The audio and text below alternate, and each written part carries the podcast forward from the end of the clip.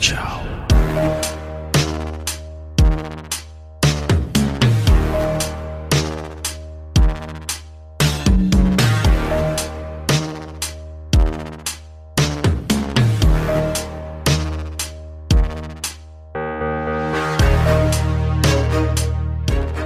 Welcome back sa The Game Silog Show, kwentuhan podcast about video games. Ako si Jazz at ito ay Game Silog episode 13. Guest ko ngayon ay si Randel, OG listener siya ng podcast. Topic namin ay Final Fantasy VII Remake. Nitong mga nakarang araw, maraming nangyari sa mundo ng video games dahil na rin sa E3. Pero bago yon, dahil walang Sony sa E3, na-announce na ang release date ng Death Stranding ay ngayong November 8, 2019. May mga nabasa akong rumor na dapat late this year ang release date ng The Last of Us 2 pero na-move siya so Death Stranding ang pumalit sa slot na yon. Hanggang ngayon hindi pa rin ako makapaniwala na marirelease na ang Death Stranding. Parang kailan lang nung nag-break up ang Konami at si Kojima tapos bumuo siya ng sariling production team. Naghanap ng video game engine which is Decima. Engine kung saan gawa yung Horizon Zero Dawn. Tapos ito nga, marirelease na siya this year. Sana maging okay yung game. Tatlong game yung ina-anticipate ko late this year. First is yung Iceborne expansion sa Monster Hunter World. Tang ina, sobrang excited ako sa expansion na yan. Next is Death Stranding. Tapos Pokemon Sword and Shield. Tapos yung Star Wars Jedi Fallen Order. Pati early next year, grabe yung lineup ng mga games. Cyberpunk 2077, tapos posibleng pati The Last of Us 2, tsaka tong Final Fantasy 7 Remake. Grabe. Paki-PM ako kung kailangan nyo ng kidney kasi ibebenta ko yung sa akin. Tsaka pala, Happy Father's Day sa mga tatay nyo at sa mga single mom na dalawang role ang ginagampanan. Sobrang lupit nyo. Special shout out sa mga airpods na gamers dyan. Sobrang cool nyo. Ganyan din kasi yung airpod ko noon, gamer din siya. Anyway, ang daldal ko na naman sa episode na to, palagi naman eh. Medyo napahaba yung kwentuhan namin ni Randel sa Final Fantasy 15. So kung gusto mo rumekta sa Final Fantasy 7 Remake discussion, skip mo na lang sa 30 minute mark siguro. So yun. Game? Game.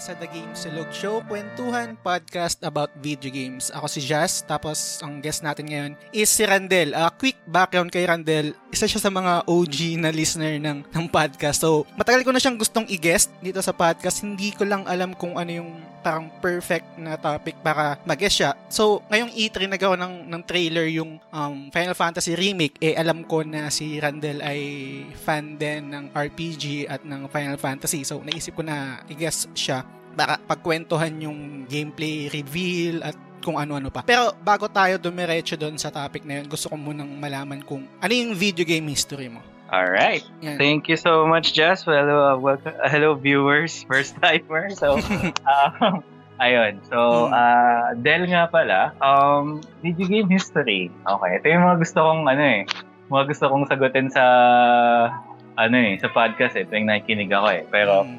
um, just like, ano, typical Pinoy kids dati, 90s. I mean, nag-start din ako sa Famicom, family computer. okay. So, um, naalala ko nun, yung, dati yung mga laro namin, Mario, Adventure Island, tapos, hindi pa ako talaga gamer nun na ako yung naglalaro. Gusto Ah. kong pinako lang yung kapatid ko maglaro eh. Kasi parang nahihirapan ako, feeling kong hirap eh. Tapos eventually, yun na, na-pick up ko na. So, Ah, ano sa, yun? sa inyo yung console na yun? Mm, sa akin. console ko. Ah, nice, nice. Ah, Famicom. Tapos, syempre, dito naman sa Pinas, hindi naman uso yung mga original, yung NES, for example. Hindi siya Ah, uso. Most ng bala ko bootleg.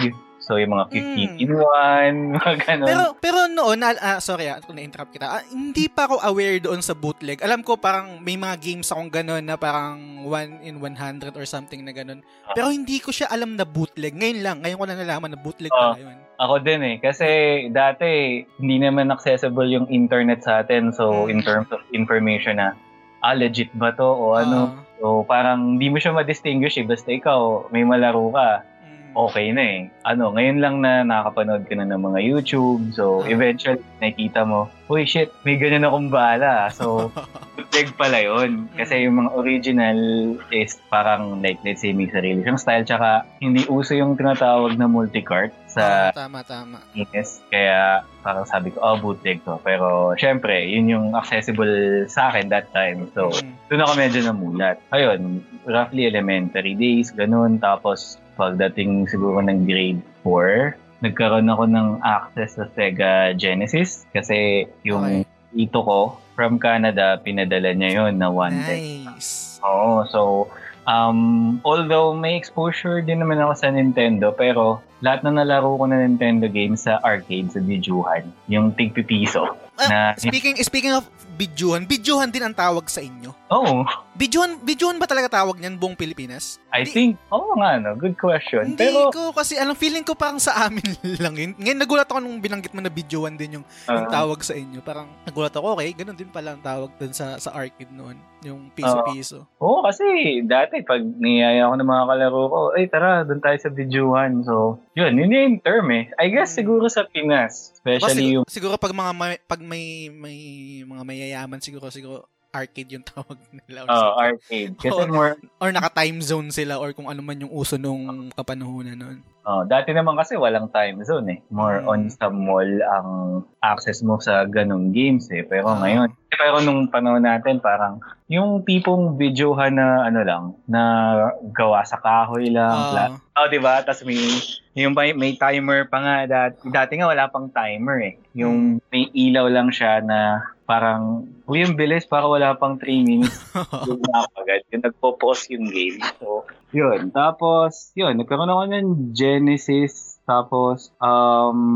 yun yung mga nilaro ng namin, yung Mortal Kombat, Sonic. Tsaka ano yun eh, um, parang medyo unique siya kasi para isa o dalawa lang nakakilala ko yung may ganun. Kasi lahat Super Mario ang Mm. nilalaro, yung SNES, ganyan. Ako Sega Genesis eh. So, yun siguro medyo unique din. Ano yung anong ano yung itsura ng Genesis? Meron din kasi akong Sega before, pero hindi ko na matandaan kung ano siya. eh. Ang natatandaan ko lang na game na meron ako noon kasi ah, padala ni Mama galing Japan. Ah, yung Dr- Dragon Ball na parang papalabasin mo pa nga si Vegeta na may Majin Buu sa noo. May A, may Majin mo, may M sa noo. Parang yun lang yung natatandaan kong game na nalaro ko doon. Pero hindi ko matandaan kung Genesis siya. I think Super Nintendo yun kasi naalala ko sa videohan yun eh. Yung kay Majin Buu. Hindi eh, meron, meron din sa ano eh.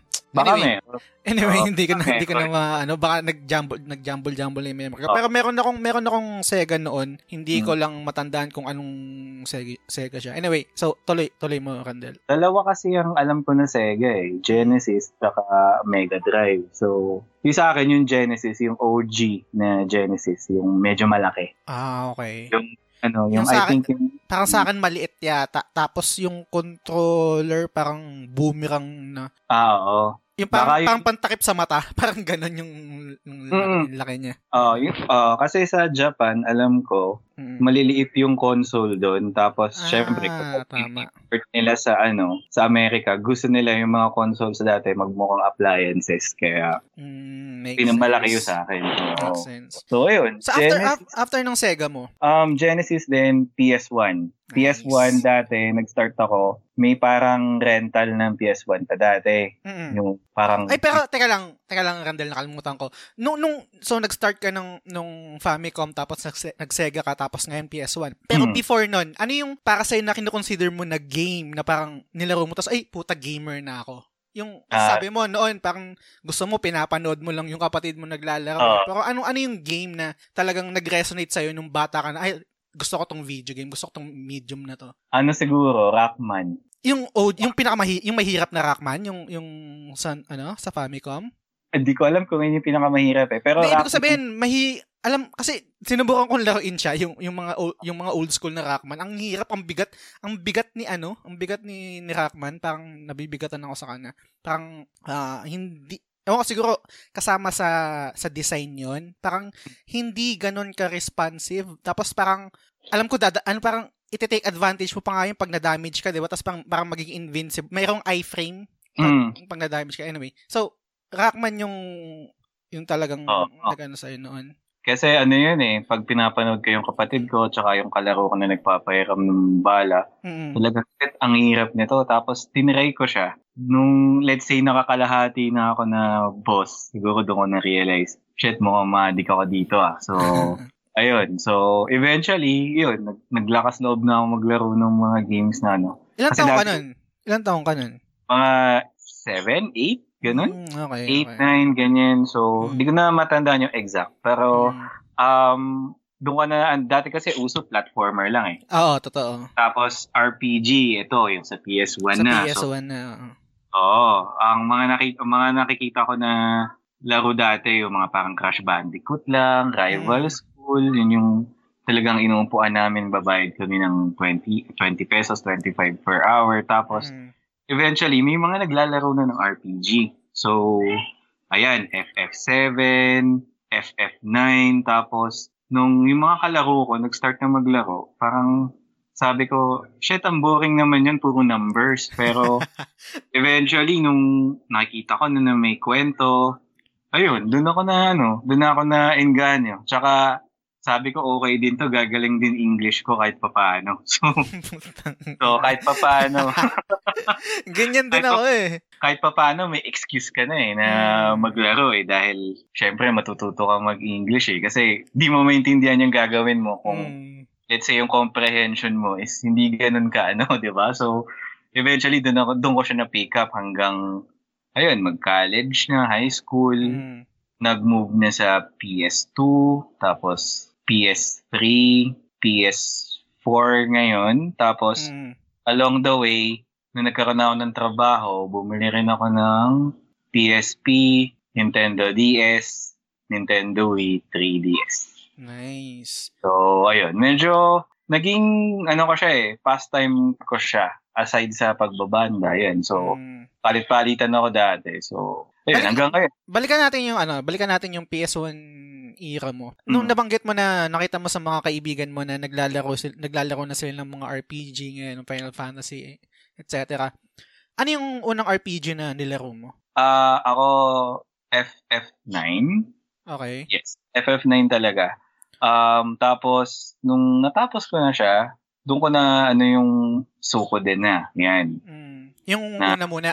Ah, ay, yung 2. Suko din Ay, 2. yung to. Oo. Ah, after ng FF9, tapos, eventually sila naglalaro na rin ng FF7, FF8. So, ayun na, dire-diretso. Chrono Cross.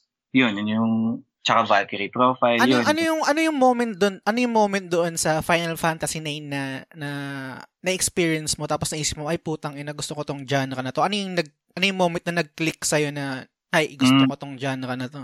Sa FF9, Mm. Puro yung sa disc 3. First half ng disc 3. Kasi yun yung part na ano eh, na sinugod yung Alexandria. Ay, After oo, mo, puta. oh, after mo ma-attach dun sa mga characters, sabi ko, Mm. ano na to ha, parang katapusan na nila kasi ano, um, midway biglang yung castle na, na yung nag-start ka ng game ng disc 1 biglang mawawasak tapos Mm. Parang grabe may mga ganito pala moments sa Yun ba yung yun ba yung parang sinamon si Alexander para i-defend yung castle? Mm. Tama ba? Oo, yun yun. Ayun. Yung si Aiko tsaka si ah si Garnet, Mm. yung parang nagsanib sila, 'di ba? To sa Ah. ano, ano. So, yun talagang sabi ko, shit, gusto ko to. Tapos eventually may nakikita ka ng love story, Oo. si Beatrix tsaka si Steiner, tapos si, si Dane tsaka si ano. Hindi ka nabu hindi ka naburat doon kay Steiner nung bata ka. Na parang "Tangin, ang ang OA naman nito. Yung yung kilos, Ah. yung kilos niya kasi parang ah comical com, ano ba yung term doon? Parang Ah, kengkoy, parang- kengkoy, ganun. Uh, brash comical ganun. So, Mm. Si Steiner kasi sa totoo lang, hindi ko siya ginawang ano eh, main eh sa Ay, buong sa- laro. O, tambay Hindi, siya. hindi kasi siya, alam, hindi siya common. Hindi common niya na hindi, kasi, ay, I mean, parang yun Hmm. yung common, di ba? Na parang part, kasama lagi si, ano, si Steiner. Oo. Anyway, ano yung part, ano ba yung party mo nun? ang party ko lagi, si Dane, Vivi, tapos si Amaran. For some reason, si Amaran. Mm, Gusto ba- ko yan. bakit? Oo. bakit? Kasi dati, um, never pa akong parang conscious sa stats eh. So, whoever looks good, yun yung gusto ko. Mm, makes sense. Uh. Yeah, so, si Dane tsaka si Amaran, sila yung parang angas tignan tapos si Mm. Vivi. Tsaka either si Aiko tsaka si ah Garnet. Mm. So, yan, yung mga talagang laging naka nakatenga lang sa party ko, yung talagang hindi ko halos sinasama kung pa, Mm. if possible, si Queena tsaka si Steiner. Hindi mo yung makikita for most of my playthroughs. Kasi, sabi ko, hindi naman kailangan yung stats nito, pero nung mga concept, yung mga succeeding playthroughs na, ayun, na-appreciate ko na na, ah, ito pala yung malakas, mataas sa strength sa kanila. So, Mm. uh, so, yung weird ang weird lang parang ang weird hindi naman weird parang kakaib ah, hindi sige weird nga na parang may makausap ako na kasi na gagamitin si Amaranth kasi hindi siya ganun ka common talaga na nasa part nasa party setup si Amaranth. Anyway, so Final Fantasy 9. Gusto kong i-transition to dun sa sa ngayon sa sa Yeah. Final Fantasy remake. Um ano ba mas prefer mo? Kasi nabanggit mo rin sa akin nung magka-chat tayo sa Facebook na ang favorite mo is Final Fantasy 9 tsaka Final Fantasy 15. mm. So, ano mas prefer mo? Action-based or turn-based? um, honestly ngayon, gusto ko na yung action-based eh. Okay. nag-start ako maglaro ng 15. Although, hindi naman siya action-based na Kingdom Hearts. Pero, parang, ewan ko, siguro tumatanda na lang din ako. Parang, nafe-feel ko na medyo sobrang chillax kapag turn-based eh. Kasi, for the most part, pwede mo siya laruin ng, ano lang eh, ng, parang isipin mo lang yung command, arrow keys lang, Mm. or minsan kaya mo siya laruin ng isang kamay Oo. kaya ni 15 at least na talagang hand-eye coordination ka kapag Mm. ano kapag tinitingnan mo or kukuman mo si Noctis, ganyan. So, sumanda na lang ako. Saka siguro simula nung expose ako sa open world na genre like mga GTA, ganyan. So, Mm. doon ako na ano, doon ako parang mas naengganyo na action RPG at least. Pero syempre, ano pa rin, may nostalgic factor pa din si third day. Kaya any will do, pero parang lately lang, based sa trip ko, yun, most Mm. trip ko na yung mga ano, mga action RPG. Ay, Del, saglit, pause ko, na yung, pause ko yung conversation natin. Na parang meron nag scratch na tunog. Sure, sure. Teka lang. Um, anong... Teka. Tingnan mo ah. No, Yeah, yan, ano, nawala siya, nawala siya. Wala. Ah, okay, sige. Baka sa placement ng, ng mic. Ayan, Okay. yan. Okay, so balik balik tayo. So, nakaka-relate ako sa'yo kasi nung may plano kami ng mga kaibig ng barkada ko nga na, na laruin yung Final Fantasy 9. So, bumili ako nung PlayStation 4 um, version Mhm. niya. So, Mhm. nilaro ko siya. Nung unang laro ko, putang ina, bakit ganito? Ang, ang bagal. kahit, Ah. kahit binilisan ko na yung ano, binilisan ko na yung sa option kasi parang pwedeng bilisan yung battle speed eh. Ang bagal Ay, pa. pwede? O, konti. Pero hindi mo mararamdaman kahit bilisan mo yung to, kahit todo na siya. Ay, kasi may, Ah. may normal tapos may fast. Pag nilagay mo sa fast, ang bagal pa rin. So Mm. parang sabi ko, tinatanong ko sa sarili ko, tumanda ba ako or nasanay ba nasanay parang nasanay ba ako sa mga nilalaro ko ngayon na parang kailangan yung input eh yung pag nag-input Ah. ako, kailangan mag-register kagad dun sa screen ko na nag-slash siya or nag-cast ng magic. So, Mhm.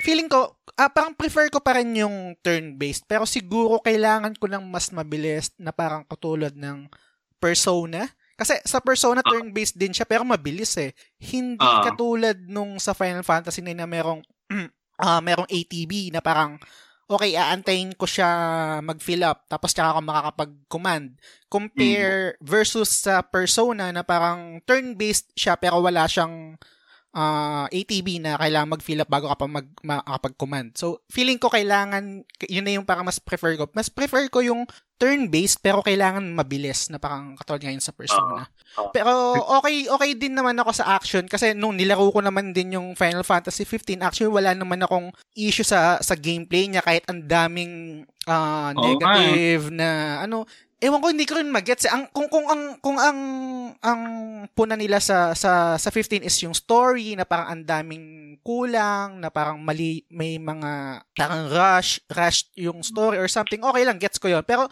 sa gameplay, na-enjoy ko siya eh. Ewan ko. Actually, uh, ano ah, um, I will definitely have to agree kasi dyan, hindi nakikita ko lagi sa forums eh, tsaka sa net. Mm parang yung community is against the idea na hindi si Nomura yung nagtapos ng concept ng FF15 kasi mm-hmm. I think ang na-expect nila is yung si versus 13. Mm-hmm. So parang siguro nagkaroon ng ano doon, nagkaroon ng parang disappointment yung fans, uh-huh. I think. Plus the fact na sobrang delay nito. Like I think more 10 years ata in the making or reaching 10 years ata bago siya natapos. Mm. Pero just like you, I mean, sobra ako na-enjoy ang 15. Nabili ko lahat ng DLC niyan. Ako din. Pwera na, uh, pwera na lang yung Ardin. Ay, hindi ko pa nalala. Pero lalaruin ko din yun. Ang hindi ko nalaro sa FF15 yung, nalaro ko siya pero hindi ko tinuloy yung Comrade. Hindi ko uh, siya tinuloy. Com- comrades kasi, honestly, nag-enjoy ako sa first few hours tapos parang mm. tinigil ko na. Kasi ano siya eh, parang um, it's their attempt to Monster Hunter. Parang ganun eh. Ah, na, okay. Pero hindi, hindi, hindi, hindi yata ako umabot doon kasi parang tinubukan ko lang, tinignan ko lang siya talaga. Pero ganun, ganun, ganun pala yung, yung parang attempt nila doon sa, sa gameplay ng ano, ng Comrade. Feeling ko ganun eh. Kasi parang mission-based, mission-based siya. Ah, gets, Siguro gets. kung ano, kung let's say, uh, compare ko lang ah, pero I think malayong comparison ko. Mm. Kung ginawa nila sigurong style yun na, ano, um, loot, yung loot or grind uh, loot-based, okay. Oh, uh, loot-based na tipong meron ka laging ilulook forward na bagong mm. items. Yun siguro, papatok yun. Eh, kaso parang wala silang ganun eh. Ang mga ah, ina... gets, uh, gets.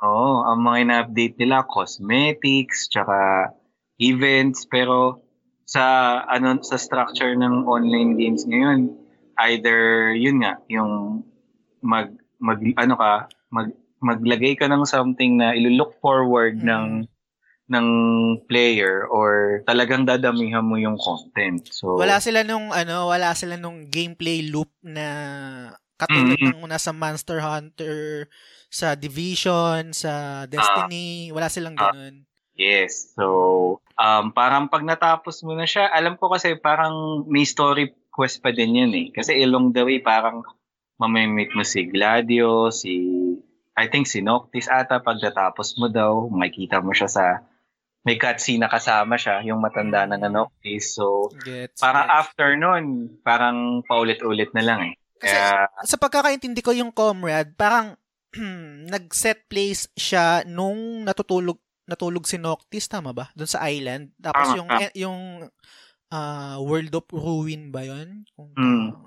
tama after pa. ano, after parang mawasak na nung ano, nung ewan tawag nung nung tawag nung Earth sa kanila, EOS ba 'yon or something? Ah, uh, tama EOS. Uh-huh. Parang ano na eh, parang post-apocalyptic mm, time tama. frame na sa kanila. Parang, eh parang yun, yung tayo, yung mga player doon sa Comrade, parang tayo yung ah uh, parang buffer bago magising si Noctis. Tama ba? Mm, Tama, mm, uh, parang, parang ganun yung pagkakaintindi ko. Eh. Uh, tsaka uh, parang ano eh, restore the light eh. Yun yung mm. tema nun eh. Kasi parang they need all the energy para ma-restore nila lahat ng facility. So parang kada quest mo mag-earn ka ng parang uh, I don't know, e- electricity or energy, uh, mm. uh, di ba? Ano, uh, tapos, ay, des, ikaw muna, ikaw muna. Go. Uh, pa- para eventually mag-expand din yung lugar mo, pero I think Lestalum, ay, ako Lestalum ah, ba yung pang... Uh, tama. Uh, yun lang yung ma-expand mo, tapos, yun na, ah. pero, pero isa pang ano ko dyan is, sa, na, sayang yung opportunity nila na, ano eh, na i-highlight sana si, ano, yung sa, yung sa Kingsglaive, Si... Ano yun? Si Nix. Ah, si Nix. Buhay ba Oo. siya? Hindi ba namatay yun? Namatay siya eh. Pero, I guess, ma-flash out nila yung background story na. Ah, gets, gets. Yung, Na-expect- yung mataba nandun, di ba? Yung mataba na, Oo. na, nahulugan ng, ng ball, ng bato yata yung paa. Something. Mm. Sa first cutscene, pero parang after nun, wala na eh. So, I guess kung na-flash out nila yun, mas, para sa akin, mas ano, Mm. Papatok eh. Tsaka, ano lang, no? Sorry, topic natin Final Fantasy 7 Remake, no? Pero, okay lang, okay lang din naman to. Mm. Ah, napag-usapan natin yung Final Fantasy 15. Isa sa mga nagusto ko sa Final Fantasy 15 na, kasi, ang tagal ko din na, ang tagal ko din na kim-kim to sa sarili ko kasi wala akong mapagkwentuhan. Tapos nasa Ah. abroad ako, 'di ba? Nasa abroad ako nung nilaro ko 'yan eh. Tapos nakiki-forum lang ako, ganyan. Tsaka sa ah, PS4 enthusiast na group. Pero ngayon wala na kasi naban, naban kasi ako doon eh. Anyway. Ah. so, isa sa mga nagustuhan ko sa 15, yung nag-create, nag-create siya ng, ng ano, ng discussion. Kasi, oh sige, given, hindi kompleto, ang daming kulang, ang daming plot hole or something. Ngayon, Hmm. yung community, talagang naguhukay, ay ano ba yung lore, ano ba yung nangyari dito, ano ba si, ano ba si Ardyn, ano ba yung mga ganito, bla bla bla.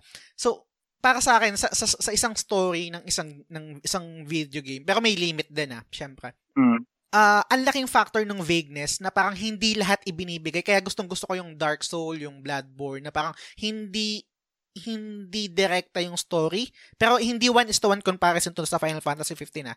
Ah, Ang point ko lang is, yung merong konting vagueness na na subtle lang yung yung gustong inkwe, gustong ikwento nung, nung nung story Hmm. Although, may mga kulang din talaga. So, kung ganun yung criticism, gets ko yun. So, yun. Oo. ang sa akin din pati, ah, medyo napatambay na tayo sa FF15. Oo pero, nga eh.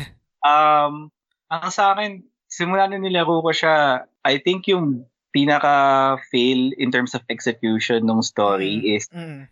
kung sinama nila yung backstory ni Prompto, ni Ignis, tsaka ni Gladio, na hindi siya in a form of DLC, siguro masasabi mo siyang complete eh. Tapos yung the rest na ng mga lore, ano eh, leave it to the player's imagination eh. Kasi Tama, tama. ako, yun yung, ang na-feel ko na nilalaro ko siya talaga, is parang, um, isipin ko, nag-invest ako ng time dito sa apat na mokong na to. Tapos, Mm. ang focus lagi si Noctis. So, parang, may part doon, may chapter doon na si Gladio aalis muna. Tapos, nga. ang awkward pagbal- nun.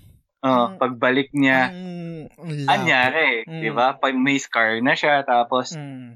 si Ignis, nung naiwan sila doon sa Altisha, Mm. anyari, tsaka yung kay Prompto, di ba? So, yun yung ano eh, yun yung siguro, kung ginawa nila yun na included doon, in which kaya naman nila, kaso ginawa nila ng DLC, minot, m- minonetize nila yung laro. Mm. Pero, I guess, ang ang de- ang def- ang defense ko naman diyan.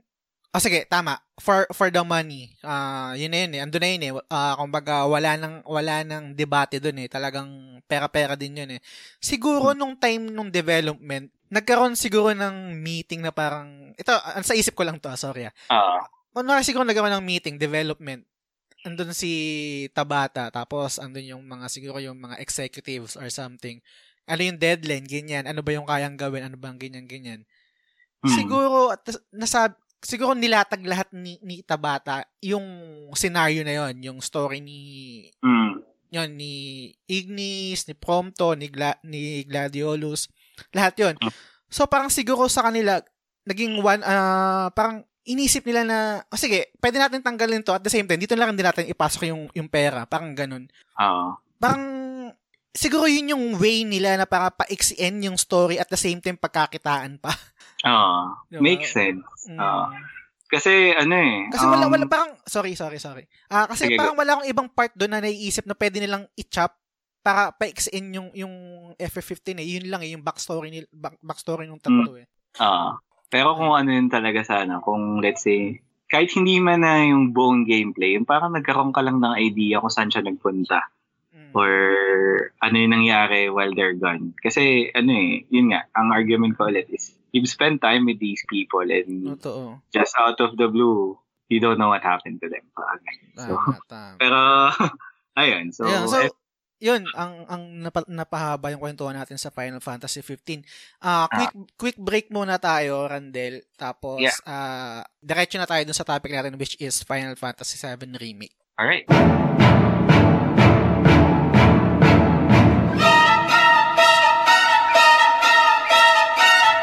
Okay, so, welcome back again sa The Game Silog Show. Napahaba yung kwentuhan namin tungkol sa Final Fantasy 15. Ngayon, uh, magpo-focus na kami sa topic namin, which is Final Fantasy 7 Remake. Uh, quick history lang no, sa sa remake na to. Alam ko, matagal ng demand ng mga fans uh, itong remake na to.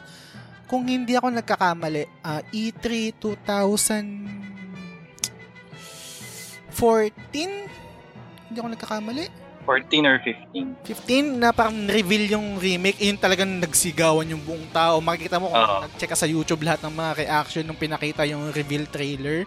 Yung mm. naglalakad lang naglalakad lang si Cloud tapos kita yung biglang kita, kita yung Buster Sword niya. Tapos uh-huh. yung parang HD na logo ng ng Meteor tapos Final Fantasy 7 remake. Tapos yun na, doon nag-start. Tapos after nun, kung hindi rin ako nagkakamali, Um, ang nagde-develop ng game ay CyberConnect. Yun yung mga developer ng mga Nar- Naruto games, yung fighting games. Hindi nag hindi naging okay yung kung paano dine-develop yung game uh, kay Nomura na parang hindi hindi sila na nag-jive ng ng vision kung paano dine-develop ng CyberConnect yung game versus dun sa vision ni Nomura. So, natanggal yung CyberConnect tapos nilipat sa, kung di ako nagkakamali again, correct me if I'm wrong, sa Division 1. So yun yung internal internal dev team ng Square Enix. Uh-huh. Tapos tapos eto na, eto na uh, fast forward na lang natin ngayon sa E3 2019. Pero bago 'yon, gusto kong malaman, ano ba yung history mo sa FF7? FF7 um hmm. well, nung PS1 days nilaro ko siya. Pero okay. um one thing siguro na hindi ko sineryoso when playing that is story. Kasi, um, just to share lang, mm-hmm. um, and I think baka may iba sa listeners natin maka-relate. Kasi, di ba, nung mga, oh, mga panahon dati, hindi okay. uso original na bala. So, lahat tayo mm. is mga pirata, di ba? So, ako din. nag-legit uh, lang ako PS3 na. Never uh, ako nag-legit ng, ng console since bata ako. PS3 at saka PS4 lang ako nag-legit. PS3 okay. tsaka PS4, di ba? Pero nung panahon dati, parang halos lahat ng mabibilan mo ng copy ng FF7 is parang isa lang yung pagkaka-burn niya. And nilalaro ko pa lang siya. Okay. Tapos mga kalaro na ako na nasa disc 3 na. Okay. Lahat sila na-disappoint. Kasi pagdating nila sa disc 3, nagahang. I think latter part na yung mismong nandun ka na sa pinaka-ending ng FF15. Ay, FF7. 7? 7. Yung sa, sa nor- nor- Northern Crater? Not sure eh. Pero, yun yung narinig ko sa mga naglalaro dun eh na, uy, wag mo na masyadong seryosohin yan kasi, ano, um, yung kopya ng FF7 dito, nagahang. So, hindi sige, parang nilaro ko lang siya out of ano, ginawa ko pa nun. Okay nangopya ako ng ibang save eh, para lang ma-experience ko siya kung uh, gusto ko ba si 9 or gusto ko din ba yung mechanics ni 7. Tapos, mm. nung nagkaroon na ako ng sariling PS1, bumili rin ako ng bala niyan. Without, okay. again, expecting na, or with, with expectation na hopefully malaro ko siya tuloy-tuloy. Then nilaro ko siya okay. tuloy-tuloy. But again, sa tagal na no, nakalimutan ko na yung kwento ngayon, at that part na kung ano yung pinag-uusapan ng mga kakilala ko na naglaro niyan, dun din naghang. Seryoso? Pareho? Mm. Anong Pareho. Anong lugar 'yan? Hindi ka regional? Hindi. Kasi hindi. Ewan ko kasi pirated din naman yung CD ko pero hindi naman siya din naghang. Ano? Hindi siya naghang. Hindi. Sa bandang Marikina kami. So Saan hindi ko naman Ah, kami Ini- sa... Iniisip ko kasi baka, may, baka nagbase sa supplier. Hindi kaya. Siguro eh. Na, um, ako kasi bumibili lang ako dito sa may mall dito, Santa Lucia. Eh, yun okay. lang naman yung nagbebenta ng mga pirated na CD. Hmm. Na especially software, PC, ganyan. So, bumili ako doon. Siguro mga naka dalawa, tatlong kopya ako. Pabalik-balik ako na, kuya, hindi gumagana yung disc 3. Ah. Wala. Tatlong sunod-sunod na kopya. Tapos may yung binigay pa nila sa akin huli. Galing pa doon sa box nila na ano, na parang mga bagong kuha lang. Mm. Wala pa rin. Tapos sigurado ako walang scratch. So, parang after nun, hindi ko na siya nalaro na ano na ako, natakot na ako. Hindi ko na siya inattempt. Mm. Pero ewan ko lang ngayon kasi meron na siya sa PS4 eh. Pero since andyan na si remake, remake na lang. Oo. Ay, sa, hin- hindi ko alam yan. Ngayon ko lang nalaman yan, ngayon kinukwento mong ganyan. Kasi nung sa akin naman, FF8 kasi yung una kong Final Fantasy. Pero sumunod Mm. doon, Final Fantasy 7, hindi ko na-experience yan yung naghang sa sa third Mm. disc. Oo. So, Kasi ayos. ako, may coworker din ako na nakwento ko sa kanya yung ganyan na natapos mo ba yung 7? Hindi, kasi gami yung CD ko eh. Sabi niya ako din eh. Oh, talaga? So, ayos ah. Oo. Ano pa yun eh? Um, siguro mga bandang Pasig Mandaluyong naman yung area niya. Uh, Na dun din, mer ano, tinry ko din siya laruin pero mm, nung medyo tanda ko pa, "Do- dito ka ba sa part na ganito? oo. Oo, oh, dyan. Shit, ano kaya nangyari dun sa kopya na yun?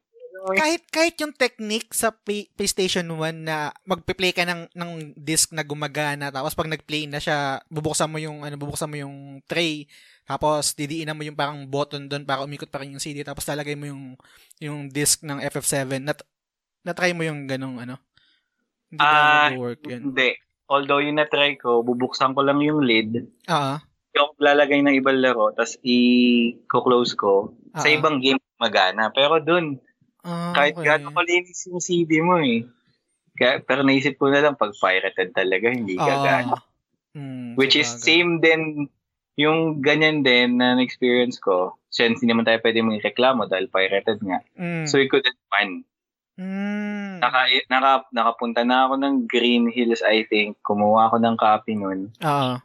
First, first hour, mag stack ka agad doon sa isang area. Ah. Regardless kahit saan galing yung CD mo. Kahit na ginagawa ko, bibili ako ng Suikoden 1, iba yung cover. Ah. Try ko na din. Pero lahat nag-stack siya doon.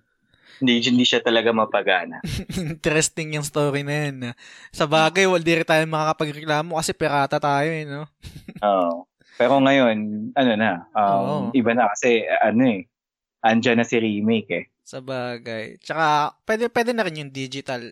Tsaka, hindi na rin naman tayo, actually, ah, ako personally, hindi na rin naman din ako nag, nagpipirata. Kasi, ah may means na, ganyan. Ewan ko lang kung pag, pag naghirap ulit ako kasi yun lang naman din yung yun lang din naman yung ano eh yung dahilan eh kung bakit kung bakit siguro nagpipirata yung tao kung dahil kung siguro walang budget naiisip na ganyan pero hindi ko naman sinasabi na tama yon pero hindi hindi ko rin naman sila din ah sinisisi kasi ayoko naman magpaka-hipok hipokrito na ako nga pirata rin ako, 'di ba? Pero Ah. ako naman kwento ko lang del mabilis yung Mhm. history ko naman sa FF7 kung bakit sobrang importante ng game na to para sa akin kasi actually lahat naman din ng mga Final Fantasy tsaka ng mga video games na nilaro ko sa PlayStation importante pero ah particular itong FF7 kasi yung airpods ko ah gamer. So fan din siya ng Oh. Final oh fan siya ng Final Fantasy. Actually lahat ng mga games na mga natapos ko siya muna yung unang tumatapos. Ayos ah. tapos nung bata ako hindi ko matandaan kung anong taon ako kung ano siguro mga grade 5 ako or grade 6 ako nung nilaro ko yung yung FF7 after ko sa sa FF8 tanda tanda tanda ko hindi ko rin naintindihan yung story Ah, actually, siguro lahat naman din ng mga nilaro ko noon, lalo na pag mga RPG, hindi ganun ako ka... Hindi ko siya talaga masyado naiintindihan. Yung facade lang naiintindihan ko. Tapos parang para sa akin, good versus evil lang palagi. Tapos Oo. yung si Cloud nga, ang, pag, ang pagkakaintindi ko sa kanya, emo, emo, emo siya. Parang ganun. Pero ngayon, pag matanda na, pag nanonood ako ng mga YouTube video tungkol sa kanya, hindi naman din pala siya ganun, tag, ganun taga, talaga ka-emo. Siguro may pinanggalingan siya kung bakit siya ganun, etc. So, Ah. ang pinaka nag-resonate sa akin sa, na moment dito sa sa Final Fantasy 7 is kung kung familiar ka, yung moment na parang nagkaroon ng identity crisis si Cloud, yung nasa wheelchair siya, yung Uh, tapos parang nandun siya sa isang lugar, hindi ko alam kung live stream ba yon Tapos parang i parang may mga puzzle na mga memories ni Cloud. Tapos si si Tifa yung kinokontrol mo nun eh kung hindi ako nagkakamali. Tapos pupuntahan mo yon yung mga moments ni Cloud na parang doon mo marirealize na si Cloud pala akala niya siya, yung akala niya siya si Zack. Doon yung ah, yung okay. parang parang meron doon moment na uh, pumunta sa Nibelheim si Sephiroth kasama si si Cloud. Tapos may dalawang soldier na parang butaw lang na soldier doon sa sa uh, sa entourage na yon doon sa moment habang nilalaro mo yung Final Fantasy, sa flashback na yun, makikita mo si Cloud, tapos si Sephiroth, tapos dalawang soldier na butaw. Pero in reality, ang totoong nangyari nung, nung, nung past, si Zack, si Zack yun, yung nandoon. Siya yung nandoon. Si, si Cloud, siya yung butaw na soldier doon sa entourage oh. na kasama si, si Sephiroth na pumunta doon sa Nibelheim. So parang ganun yung nangyari. Tapos parang sabi ko kay Papa, tinanong ko si Papa, sabi ko pa, ano, ano, ano to? Hindi ko maintindihan. Ano nangyayari kay Cloud? Tapos na, parang nababalo-balo. Eh, sorry, mali yung word. Parang, ah, uh, nagkaroon nga ng identity crisis si Cloud na parang hindi niya matanggap kung ano yung totoong siya, ano yung identity niya, or kung, uh, anong, mer- kung ano ba talaga yung past niya. Si Tifa, alam niya. Eh. Tapos parang sabi ko sa kanya, ay sabi ko kay Papa, ano ba yung nangyayari sa kanya? Pinapa-explain ko sa kanya, hindi ko maintindihan eh, bata lang ako noon eh. Mm. Kasi Papa, ini-explain niya sa akin sa pinakamadaling salita na parang ang pagkakatanda ko, yun nga yung identity crisis na parang meron kang although siguro mali mali na to pero nung time na yun ito yung ito yung tama para sa akin? Kasi yun yung maiintindihan ko. Parang sabi sa akin Airbuds noon kunwari meron kang iniidolo. Kunwari ako uh, idol kunwari ako idol mo ko. Na parang sabi uh, ni Airbuds na kunwari ako idol mo ko. Uh, dahil sobrang idol mo ko, lahat ng, lahat ng kilos ko ginagaya mo, ikaw hindi mo nakilala kung sino yung totoong ikaw na parang wala ka lang sariling identity kasi sobrang idol mo ko kung anong gagawin ko, kung paano ako manamit, kung paano ako magsalita, lahat yung uh, ginagaya mo, gusto mo maging ako. Pero ikaw mismo yung sarili mo, hindi mo nakilala kasi nga, yun nga, iniidolo mo ko. So, ganun yung pagkaka-explain sa akin, Airbus. Tapos ko, ah, okay, gets, gets. Tapos parang, nag-resonate sa akin yun nung, nung tumanda na ako na parang, ah, ganun pala yung ano noon, yung isang isang story beat noon dun sa Final Fantasy 7. Although, hindi ko alam kung gaano ka-accurate yun ngayon kasi hindi ko pa ulit siya nalalaro ngayong adult na ako. Deep shit, eh, no? Ayun, oh, butang ina. Lalo na pag sa mga, lalo na pag nag, ano ka na, na parang high school high school ka na lang, parang hinahanap mo na yung sarili mong identity, yung gusto mong, kung ano ba, magko-conform ka ba sa society na, uh, na ano ka ba, uh, kung tawagin yung sheep, ikaw ba yung nagpa-follow lang sa trend, or gusto mo ba na parang, ikaw yung trendsetter, or gusto mo ba ikaw yung parang deviant, na parang, uh, kung anong something. So yun, big deal sa akin yon yung moment na yon sa Final Fantasy 7. So excited ako kung paano nila ita-translate yon sa modern era tsaka sa 3D. Pero sa pagkakaalam ko dahil nga dun sa E3 reveal ng Final Fantasy 7 eh yung part 1 ay hanggang Midgar lang. Hmm. Ang Midgar, uh, sorry ah, pero yung Midgar is Mm-mm. disc 1 ba yun? Oh, disc 1 siya. Siya disc yung, 1? Mm, maliit lang siyang part sa disc 1. Siguro mga 6 to 8 hours na gameplay. Tapos, ang file size is katumbas ng dalawang Blu-ray, no? Yun, Paano kaya yun? Yun nga eh. eh. Ikaw ba, sa tingin mo, kung sa, hmm. sa memory mo din doon sa kung natatandaan mo pa sa sa game na nalaro mo noon sa sa OG FF7 sa Midgar at ngayon kung ita-translate ngayon sa modern hmm. mm, paano mag-work yun sa tingin mo Paano magwo-work yun? Um, hmm. Hindi ko pa rin talaga masabi kasi syempre, ang approach ng developers ngayon sa laro, iba na eh. Kasi tingin ko magwo-work siya kung on top of kung ano yung eksaktong nangyari dun sa section na yun ng game, mm-hmm. mag i-flash out pa nila ng todo yung kwento. Kasi mm-hmm. ako, I'll be disappointed kung let's say mag-inve- mag-aantay ako ng ganito katagal for a game, tapos dalawang uh-huh. Blu-ray pa, so mm. takaw space sa hard drive mo, then eventually ma-figure out mo na matatapos ko lang siya ng ganito. And I think siguro na pag-isipan na yan ng ano ng developer na kung hanggang dito lang yung portion ng i-release natin sa 2020, hindi natin pwede na hindi natin pwedeng gawin na mag by the book tayo na straight na copy the exact story. Siguro mag-flash yan. Tama. Actually, late late ko na rin yan naisip nung ngayon itong sinusulat nung sinulat ko yung show notes natin tapos nag uh, pinawalad ko ulit yung trailer yung yung video uh-huh. sa sa E3 agree ako sa feeling ko kaya yung kaya anong ang tawag dito uh, skeptical ako doon sa format na episodic kasi iniisip ko 1 is to 1 ibig kong sabihin um kino-compare ko yung OG FF7 sa gagawin nila sa remake. So kung kung ganun nga Olats talaga na parang kung malit na part lang yung Midgar doon sa original na Final Fantasy 7 tapos pag inisip mo ala tapos dalawang disc pa anong anong gagawin nila doon? Siguro mm-hmm. siguro ang magandang mindset pag uh, magandang mindset pag nilaro ko or natin yung game is wag wag kong isipin na ito yung original remake mm-hmm. remake nga eh na parang ano pang uh, use yung ano pang use ng remake edi sana laruin ko na lang din yung original kung gusto ko yung yung gusto ko yung original. Feeling ah. ko uh, merong way ang developer para para i-capture yung spirit ng original at the same time gawin niyang bago. Parang siguro best best example ngayon sa modern ngayon sa sa current generation natin is yung ginawa ng Capcom sa Resident Evil 2. Um, okay. nalaro mo ba siya? Hindi. ah, hindi. Okay. So sa mga naka, sa mga listeners na mga nakalaro nung nung nung Resident Evil 2 remake, um na-capture nung Capcom yung spirit or yung yung charm ng original na Resident Evil 2 at the same time in-apply nila sa bagong gameplay at sa bagong tech. Feeling ko ganun dapat ang gawin ng ng Square sa sa remake. May lang ba ang Resident Evil 2? may kaya siyang tapu, kaya siyang speedrun. Hindi naman speedrun. Siguro ako nung normal normal gameplay ko, kaya kong tapusin yung original ba o yung yung remake? Yung remake. Ay, yung remake, kaya ko siyang tapu... Nung unang gameplay ko, uh, blind play through, natapos ko siyang 8 hours. Tapos, nung second play through, pinakamabilis ko yata 4 hours. Okay. Pero Kasi hindi, pa... siya, pero hindi, siya, hindi siya RPG eh.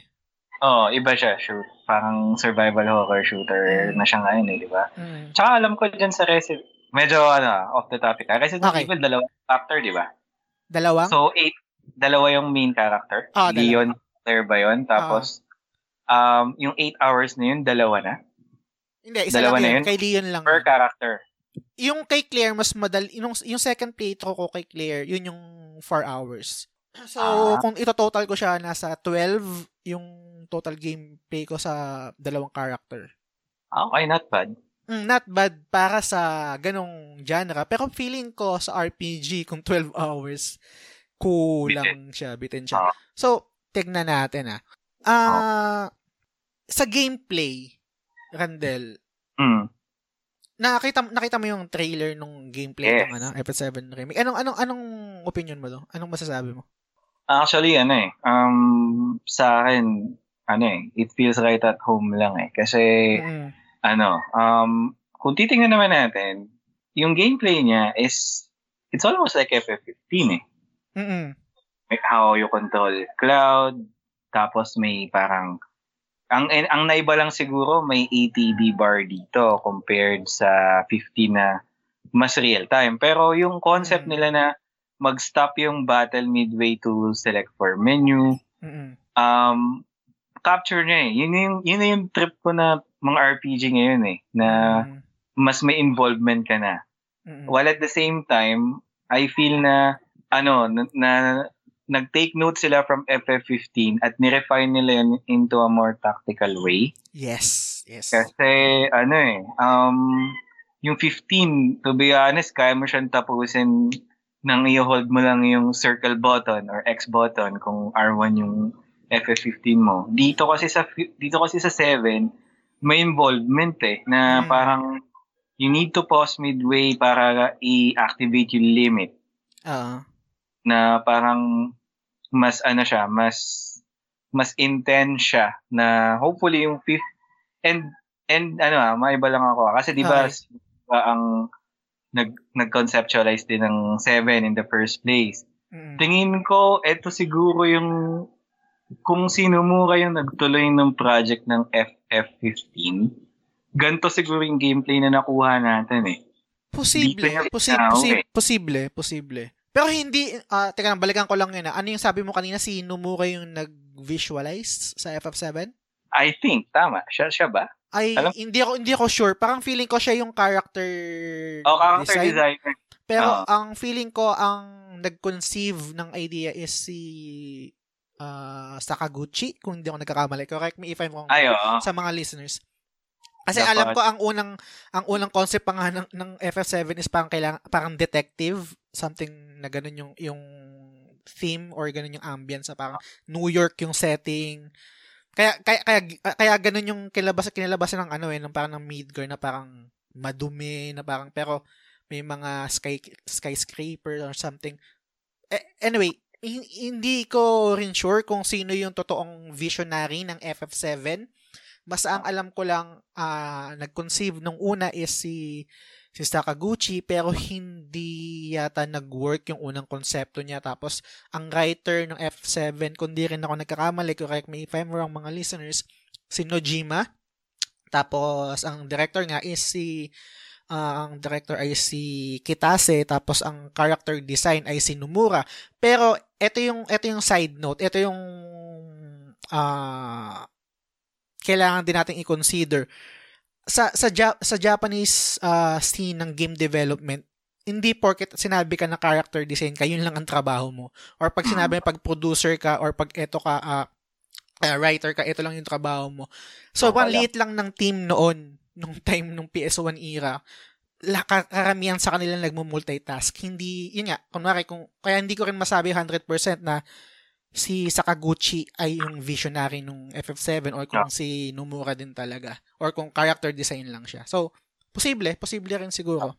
Kasi di ba parang ngayon, si Nomura na yung isa sa talagang hands-on eh, after niyang tapusin yung Kingdom Hearts, di ba? Mm, totoo. Parang naisip ko, with the frustration siguro na hindi niya na i-visualize yung idea niya or siguro yung na-envision yung potential battle mechanic ni 15. Dito sa, niya sa, ver- binaw sa versus 13. Oh, versus Ah, yeah, 13 ah, rather. Oo. So, dito niya binuhos eh. Kaya, parang pag, nung nakita ko yung trailer, shit, para talaga siyang FF15 sa akin eh. Mm, Pero, mas tactical siya. Tsaka, sigur- kung familiar ka sa gameplay mechanic ng FF13, mm. yung may stagger, Oo, tama. Yun, that's, ano, for me, talagang, ano, thumbs up sa akin yun. Kasi Mm. kung ganun ka intense yung laban, yung mga, yung mga fights, for example, kailangan, syempre, may reward ka din kung tuloy-tuloy yung actions mo. And yung Mm. stagger is, parang, ano mo yun eh, your window to free hits eh. So, Oo, tama. ah, so, kung magka-demo yan, talagang i-download ko agad eh. Oo din. Putang ina. Actually, sorry, na-excite ako. Nung, So- nung pinanood ko yung trailer, nag, tang ina, nag-alarm pa ako niyan, ganyan. Kasi, tutulog ako, syempre, di ba? Tapos maaga yan, umaga, ganyan. Tapos papanoorin ko siya ng live. Ah. Pinanood ko yung gameplay, yung, E- yung nung E3, tapos ni-reveal yung gameplay niya. Ang una kong, una kong, ang unang pumasok sa isip ko, eto yung pinaka-perfect na kompromiso para sa lahat ng fans. Kasi, divisive, divisive tayo eh, tayong mga Final Fantasy fans eh. Merong, merong, eh, gusto ko turn-based, turn-based ang the best. Tapos meron Mm. din naman na parang, "Ay, hindi dapat action-based na, boring ang turn-based eh. Ganun eh, Oo. ganun, ganun, ganun ng Final Fantasy fans eh. Merong mga purists na gusto nila yung katulad ng mga OG na Final Fantasy, Ah. meron din naman yung mga bago. Tapos meron din naman ng mga katulad natin na okay lang. Feeling ko yung ginawa nila, ito, itong ah, combination ng action-based tapos merong integration ng ng turn-based na tactical putang ina Mm. the best parang ah y- yun yung pinakamagandang kompromiso para sa mas ewan ko na lang kung merong pang magreklamo putang na ewan ko siguro ano ay Diyos ko po ewan ko sa inyo bala kayo wag na kayong maglaro Oo, akin ang laro nyo. Kung reklamo pa kayo. di ba Ano na putang eh. ina ang ganda ng magandang pinaka the best na kompromiso yun para sa akin sa lahat ng fans para sa akin Ah, tama naman. Tsaka ano eh, um, inintay na natin to ng matagal eh. Five mm. years, I guess eh. Since, uh, since launch. Tapos, since nasanay ka na sa ibang format ni FF, tapos iyain niya sa'yo in a familiar way. Mm. Oh, huwag ka na magreklamo, dude. Okay na yun. Oo. Tsaka no. hindi, well, sa lahat ng sa lahat ng ginagawa ng mga game dev, kung ano man decision nila sa gameplay, turn-based, action-based, at kung ano-ano pang decision, hmm. at some point, talagang maano sila eh, matawag dito. May madi-disappoint at madi-disappoint talaga. Eh. Hindi na talaga may oh. iwasan yun eh. Actually, uh, fan ako ni Tabata. Fan ako sa fan ako sa skills niya na hindi ko alam yung tamang term eh. English kasi. In, English kasi. Ah, paano?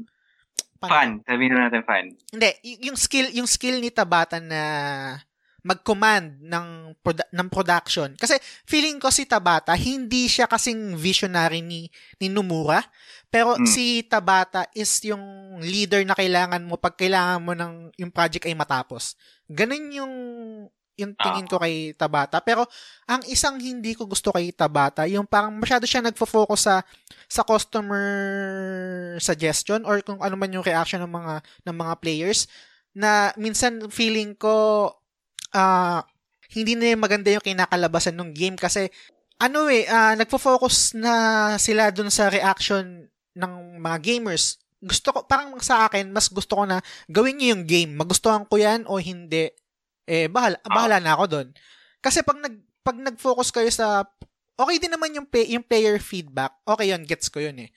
Hmm. Pero pag masyadong ganun na yung yung yung product mo na lahat na dahil nagbase sa kunwari nagbase sa botohan, parang hmm. kung ano yung DLC na gusto nyo, tapos bubotohan, yun yung gagawin namin. Medyo off ako sa ganun. Yun lang yung part na hindi ko gusto kay, kay Tabata. So, ngayon naman, going sa Final Fantasy 7, feeling ko, eto naman yung magugustuhan ko kay Nomura at sa sa team sa bagong sa sa team ng FF7 remake sana uh, gawin nila kung anong gusto nila. Sila yung sila yung nandiyan eh. Kung uh, magkaroon man ng player feedback na hindi namin gusto yung gameplay, ganyan ganyan. Uh, kumuha lang kayo ng kurot tapos hmm. i-apply nyo dun sa game. Wag nyong wag yung wag nyong hayaang kaming fan na mag-decide kung ano yung gagawin dun sa game. Feeling ko hindi healthy kasi sa game yun eh. Oo, oh, tama naman. Tingin mo. Ano, Oo, I mean, I agree din ako dyan. Kasi syempre kung Ah, tingin ko naman hindi rin naman mag-aano si Nomura eh. Hindi rin naman siya mag magi-give in masyado uh, sa fan. Kasi tingnan na lang natin yung sa Kingdom Hearts eh, 'di ba? So, mm.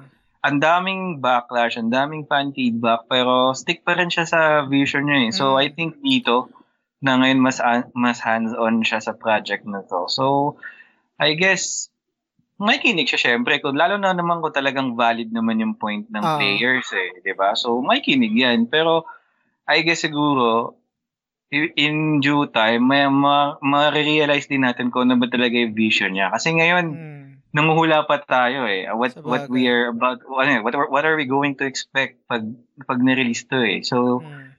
masyado pang maaga. Pero I guess Nomura won't go that far na parang sundin niyo yung fan base. So, mag-ano yan, mag-stick pa rin siya sa vision niya.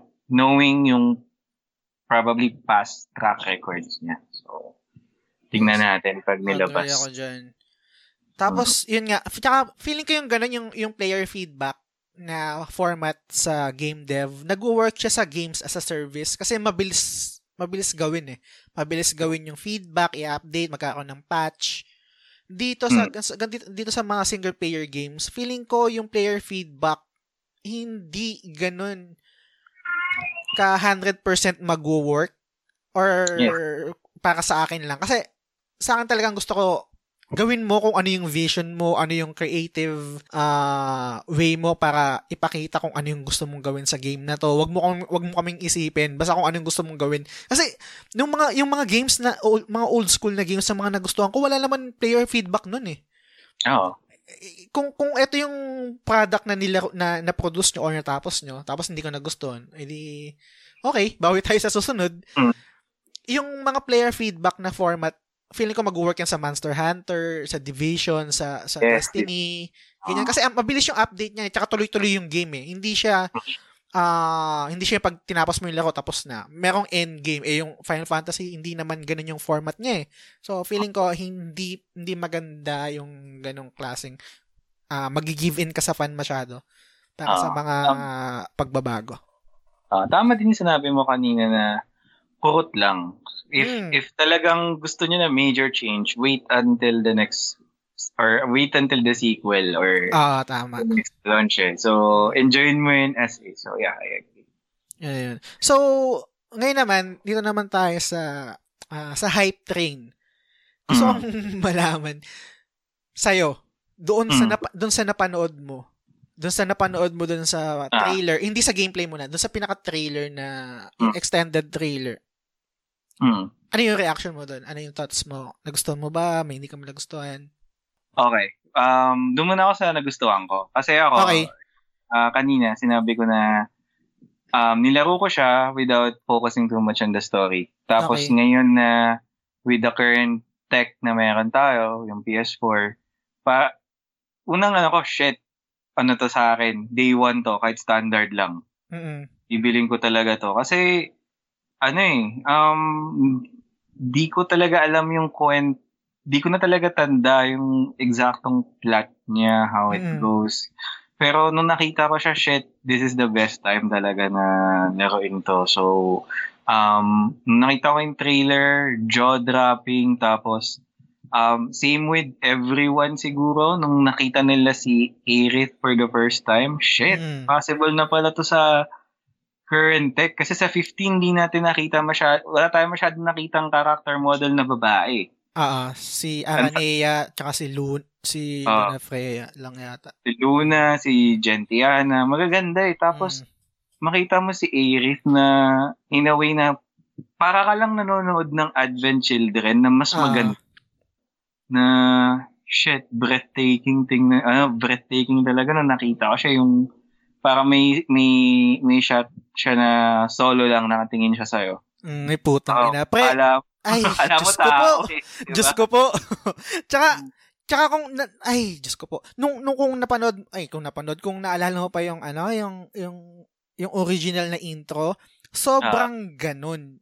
Oo, yun, yun, tama yun. Yung, yung mukha ni Ares, Ares ako, sorry ah. Kasi, Ah, kasi ganun yung ano. So, close up ni Ares sa mukha, tapos mag-zoom out, tapos papakita yung, yung Mm. Midgar, tapos Mm. biglang lalabas yung, ah yung Final Fantasy na logo. Ay, putang inang yan. Parang bata, parang bata ulit ako, ang puta. Totoo, Ma- parang, magic of video games eh, no? Sa panahon ngayon, parang mukhang tao talaga eh. Mukhang sobra. tao na wala kang kilala kung sa totoong buhay, kung sino yung pwedeng gumanap doon pag ginawang live action. Ganon siya ka polido, ganon kaganda yung model niya. Actually, hindi ko siya naisip. Magandang point yan ah. Kung, kung, Mm. teka, nag-iisip ako, sino ba magandang, wala eh. Wala eh. Wala, Sabi wala. ko sa'yo, wala. Si Tifa, I can name a few. Posible, na posible. kamukha. Kasi Pero ano si- eh. Ah, sige, ikaw muna, sorry. Si Aerith, maganda siya pero alien. In an alien way. Kasi, Pero totoo, alien din naman kasi talaga siya. Hindi, hindi pala siya alien. Si ano pala siya? Ah, ancient, ancient pala siya. Sorry. Oo. Si hindi mo Genova siya pala ma- alien. Ah. hindi mo siya makumpara sa totoong tao eh. Si Hmm. Tifa, ang dami. Pero True. siya, Ano kasi, ah, ah, parang trope, trope yung itsura ni, ni Tifa eh, di ba? mm, Ah, parang anime trope. oo. Alodia, Alodia-esque yung itsura Oo. eh. Diba? si Tifa, nung, nung nakita ko si Tifa, yung iPod, yung reveal ni Tifa, kasi ako, ako naman, personally, mas Tifa, mas Tifa ako ber, ah, kaysa sa kay, kay Ares. Kasi, Ah, personally, ang mas type ko kasi sa, syempre, ah, nung naglalaro ka, nung, nung bata ka, naglalaro ka ng video game, sana Hmm. hindi ako ah, mag, maging offensive sa sasabihin ko. Syempre, nung bata ka, doon ka sa, ano eh, sa, sa sexy eh. Doon sa parang bad, badass yung dating. Actually, ang ngayon din naman, ngayong matanda na ako, nag-translate din siya sa mga Hmm. sa mga naging ex ko tsaka sa mga gusto ko. ang Ah. gusto kong ang gusto ko yung ayoko nung parang damsel in distress ba yung tawag doon? Yung parang ah, yung mga tipong innocent looking princess. Oo. Diba? Okay din, okay din naman siya. Okay din naman siya. Pero mas mas appealing para sa akin yung putang ina yung parang babatukan ako. Yung parang may sassy girl yung dating na parang Oo. ganun eh. Ganun si Tifa eh, na parang putang ina ang badass naman eh. Ito nakikipag ano yung, lalo lalo na yung playstyle niya, yung parang ah, martial arts. Oo. Tapos Okay, yung mukha niya na parang in- innocent looking din naman si Tifa pero meron siyang feist feisty na sa sa ano niya eh, sa character niya eh, na parang Medyo ay- edgy eh. Parang, parang ano siya eh. Parang tomboyish eh. Ang Mm. kanya, di ba? So, Tapos si oh tama, yun siguro yung perfect word. Tapos si Ares kasi medyo gir- girly eh, girly yung datingan niya, ganyan. Tapos yung anime trope na parang siya yung magic user, healer, Tsaka sa- tsaka sa buong ano ng E3 talagang we want Tifa, ganyan. Tapos, Grabe ko. Rinig ba sa rinig ba nila sa, eh. rinig ba sa pinanood mo yung sigawan ng tao? Dun sa- Oo. Putang ina. Rinig na rinig na parang not to ano ah, 'di ba? Kasi alam ko maraming Tifa fans tayong listener Mm. pero Mm. um so-so ang ano ko sa kanya, ang Mm. nung nakita ko siya so-so kasi alam mo na rin naman na yung itsura ni Tifa eh, Oo. pero nung nakita mo yung grand reveal niya, okay. So, but the ano, but the audience are very happy. So, okay, happy ka na rin. Maganda naman talaga kung maganda. Pero iba yung impact ni Irit eh sa akin. Gets ko, gets ko. Ang sa akin naman, yung kay A, yung kay Aris kasi ang ang gusto ko sa kanya wi, wi, yung wi, yung ang tawag ito yung wit. Wi, witty si Aris eh kung kung natatandaan mo yung eh, although siguro parang hindi na kasi no, hindi mo na masyadong matandaan. Yung pag nilaro mo siya ulit si Aris Oo. yung mga line niya kay kay Cloud witty Oo. siya, eh, makulit siya, eh, yung parang mabanat. Ah, Marami siyang, ganun siya, eh, ganun siya kay Cloud, na parang, kasi si Cloud, di ba, parang, ano lang, ah, parang, seryoso Safe. lang, ganyan, parang, ah, hindi siya masyadong outspoken. oo. Si, si, si Aris yung type ng, ng babae na parang, kukulitin ka, ganun, ganun siya eh, Dun- ganun siya dun sa FF7 eh, dun sa OG. So, sana maganda yung, yung translation nun sa ano, sa, sa remake. Kasi si Tifa naman, siya naman yung, yung personality niya sa pagkakatanda ko. Siya yung more serious type. Na, parang, ah, ganun, ganun naman siya. Maganda na yung trailer as in from start to finish. Even yung, yung gameplay talaga tinutukan ko, to be honest. Mm. Pero yung buong trailer, na-hype ka syempre kasi parang naalala mo to, ito yung nangyari sa PS1 eh, makikita mo. Meron lang akong isang bagay na hindi nagustuhan. Okay. Um, and I think makaka-relate ka since nakalaro ka na rin ng ibang open world games. Mm. Si Barrett, yung voice actor niya, Ah, okay. hindi siya tunog African-American eh. Parang, nung narinig ko, di ba, during game, yung boss battle, kasama niya si Cloud, parang may Mm. mga line siya, tapos Oo. during the trailer may line siya. Parang tumatak na kasi sa akin yung type ng accent ni Franklin ng GTA 5 Ah, na medyo, or di kaya, kung familiar ka dun sa, yung sa comedian na si Key and Peele, ay, hindi. eh. yung substitute teacher sa YouTube, Mm, na ano sila, African-American comedian sila, okay. na yung accent talaga nila, o kahit si Snoop Dogg na lang, for Oh, example. yeah, yeah, yeah. Sige, sige. Yan. So, yung ang mga African-American may distinct accent sila eh. Ito Gets, parang gets. ang na-feel ko habang pinapanood ko is parang ang voice actor ni Barrett is ano, white guy pretending to be black. eh. Mm. Sorry for the term. Pero Mm, gets, gets. cringy siya. You can compare same din siya actually nung napakinggan ko yung boss yung bosses ni um sa FF13 si Saz ba yun? yung ah, Na parang hindi sila tunog African American. mm, gets, so gets. parang voice acting department yon si Barrett di ko nagustuhan. And nabasa ko din to kahapon na nag-research ako. Mm-mm. Yung original voice actor daw ni Cloud, hindi na daw yon Iba hindi na. na nga, hindi na nga. Oh, so parang pag naglaro ka ng Dissidia, for example, or Kingdom Hearts, Mm-mm. isa yung voice actor ni Cloud doon. Tapos ngayon, gayang-gaya naman eh. Pero nari- nalaman ko, hindi na daw pala yun yung ano, yung voice actor niya. Pero pinaka-turn off yung voice actor ni Barrett talaga sa akin. Gets, gets. Ako naman, ang ah, nagustuhan ko naman doon, yun yun sa ano, di ba? Yung sinasabi mo yung sa gameplay. Ah, sa gameplay. Ang nagustuhan ko naman doon, ano eh, yung, ma- yung, tang ina. Parang magical kasi sa akin yung moment na parang binalikan ko yung bata ako na turn-based, Ah. 'di ba? Tapos command, attack, magic, ganyan. Uh, ngayon, meron na silang mga banter habang naglalaban. Oo. Sabi ko, putang ina, Mm. gandang-ganda ako doon. Pero ang hindi ko naman nagustuhan doon sa gameplay, yung Ah. mga transition. Napansin mo yung transition sa gameplay?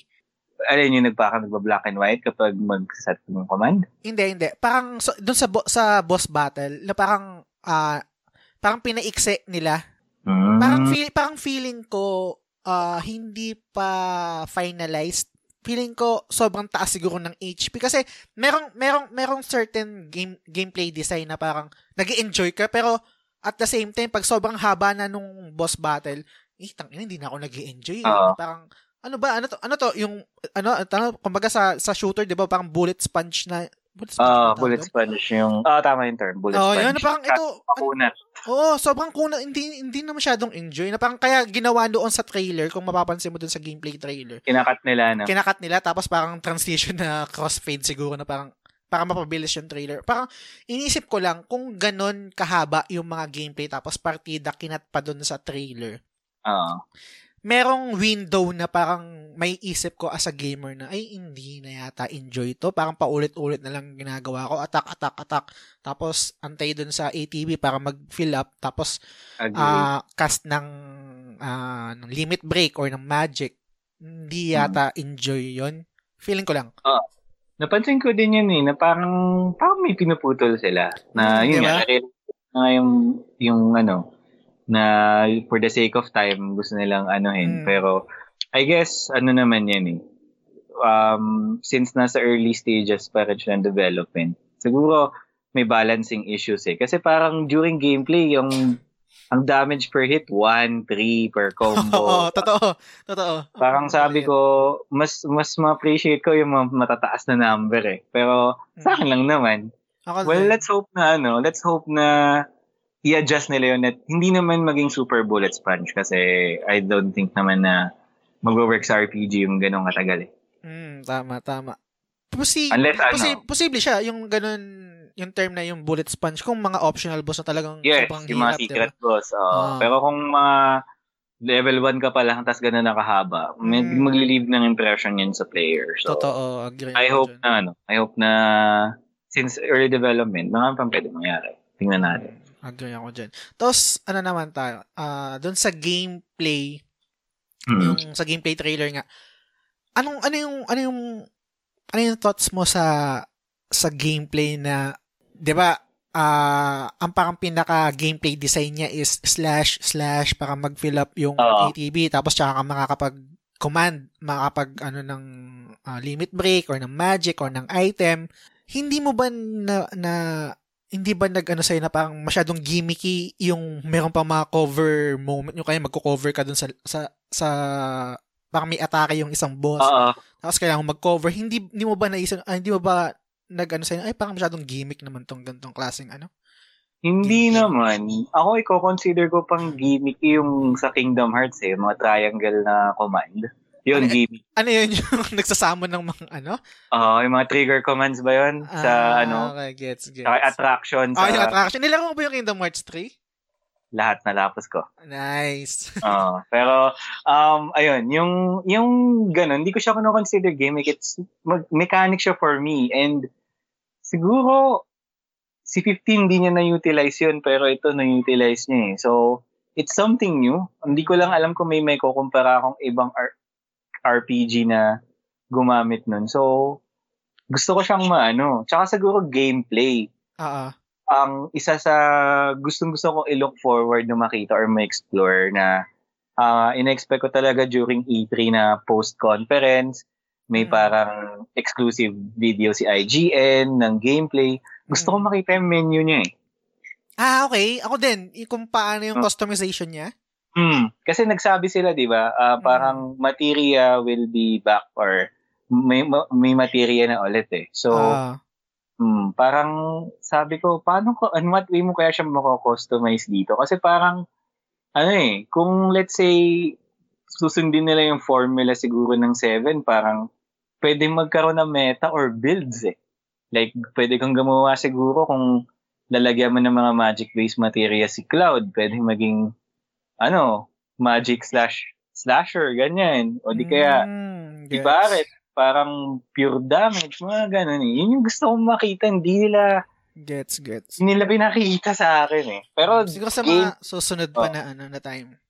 hmm, mechanics wise, wala. Ano na ako, sold na ako talaga Sold sa kanila. Menu, ah, menu na lang talaga. Ako ang isa ko pang gustong makita din sa future is yung kasi 'di ba ah yung gameplay kasi action based siya tapos merong tactical mode. Yun nga yung parang pag nakapag-feel Mm. ah, feel na yung ano yung ATB bar doon ka makakapag ah, pili ng commands. Pero Ah. nung yung time na yon, pwede kang kunwari may tatlo kang character, pwede kang mag-switch ng ng kinokontrol. Mabilis lang. One, one Hmm. button nga lang daw yung sabi nila eh. Ang gusto kong malaman is yung parang katulad din sa Kingdom Hearts or sa Tales na, na, Na?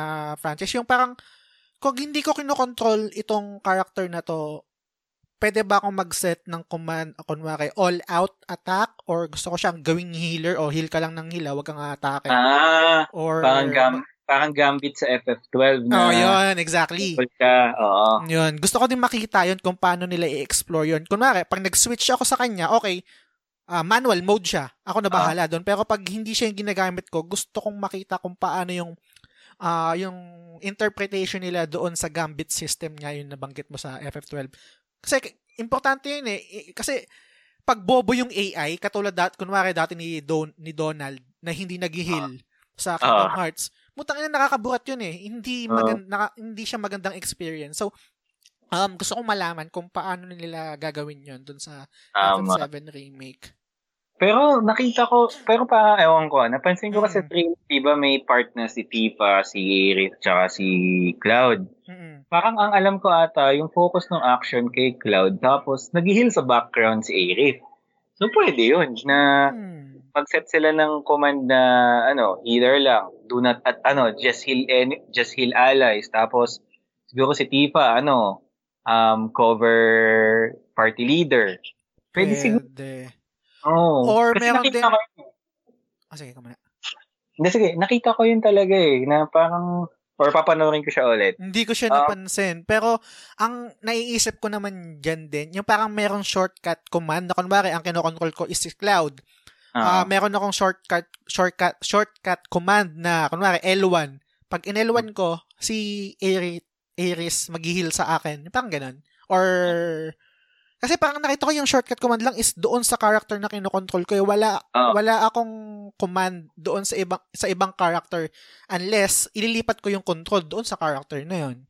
tama naman. Tsaka mag-work din naman yun eh, yung shortcut. Kung let's say, hindi nila maano na, hindi nila maayos on time yung ah, AI na Ah, may free autonomy yung yung computer on how the character will behave. Pwede yun na shortcut na lang at least you're in control. Tingnan natin kung ano. kaya sa bagay, Pero yung- maaga pa naman eh. No? Oo, maaga Dami pa. pa. Konti pa lang yung pinakita eh. Pero ako sobrang solve, solve na ako sa nakita ko, sa napanood ko. Lalo Mhm. na yun nga yung kay Tifa. Isa pa palang hindi, alam ko hindi ka fan ni Tifa compared kay, alam ko Aris ka, katulad yung nabanggit mo kanina. Ah, Pero ah. isa sa mga scene doon sa trailer na talagang nag-resonate sa akin is yung bar scene. Yung ah, si Cloud, Ah, si Cloud oo. nakaupo dito tapos may one seat apart sila tapos si Tifa dito. Simpleng Mm-hmm. scene lang siya pero yung cinematic niya lalo kaya ginawa, ginawa ko siyang ano, ginawa ko siyang cover photo kasi mm. yung scene na yun parang ang dating sa akin nag pinapakita yung tension between doon sa karak sa dalawang characters na yun kasi meron meron silang history magka, magkababata kasi yung si Cloud eh tsaka si Tifa pero Ah. yun nga si Tifa alam niya yung totoong yung totoong history ni Cloud alam niya yung totoong nangyari alam niya yung yung nangyari sa Nibelheim tapos si Mm. Cloud hindi parang akala niya ibang tao siya eh. So parang although hindi yun na-present doon, hindi yun yung line na binitawan ni Tifa, more on nag-focus siya doon sa sa tawag dito, sa pagiging eco-terrorist nila ng Avalanche, 'di ba? Gusto ko yung yung shot na yun na parang kita mo yung tension doon sa dalawa na parang alam mong meron silang meron silang past at the same Mm. time something na hindi pa nare-resolve. Baka simpleng shot nostalgic. na yun. Mm. Nostalgic yung naging ano niya sa'yo, impact niya. Parang. Mm, na parang sabi ko, ay puta, ganito yung, ganito nag-translate, ganito nila translate yung ano. Kasi pag kukumpara mo syempre dun sa, sa, sa polygonal na FF7, sobrang layo din talaga. Oo. Uh, Ayun. So, yun, word ko siya. Mm. So, Randel, ang haba na naman ng, ang haba ng Oo oh, nga eh. kwentuhan natin. Mapansin ko, two hours na. Oh, isa't kalahati. Ang tagal din kasi ng kwentuhan natin dun sa FF15. Anyway, maganda rin naman yun. Feeling ko nag enjoy naman yung mga listeners natin pag off-topic tayo. Uh, All, siguro. Oo naman, mga fans especially. So, bago natin tapusin tong, tong episode natin tungkol sa FF7, Final Fantasy 7 Remake, gusto kong malaman kung ano yung talagang make or break na itong game na to para sa'yo. Kumbaga, kum, kum, kumbaga sa tingin mo ba, merong something itong FF7 na pag hindi nila ginawa, eh, ay, hindi ito yung gusto, hindi ito para sa akin. Or meron ka bang gusto na base sa mga nalalaro mo na ngayon na games, ngayon na parang mas matured na tayo, quote-unquote, matured gamer, ah. Uh na gusto mong i-apply ngayon sa sa game na to, sa remake? Kung meron man, ano yun sa tingin mo?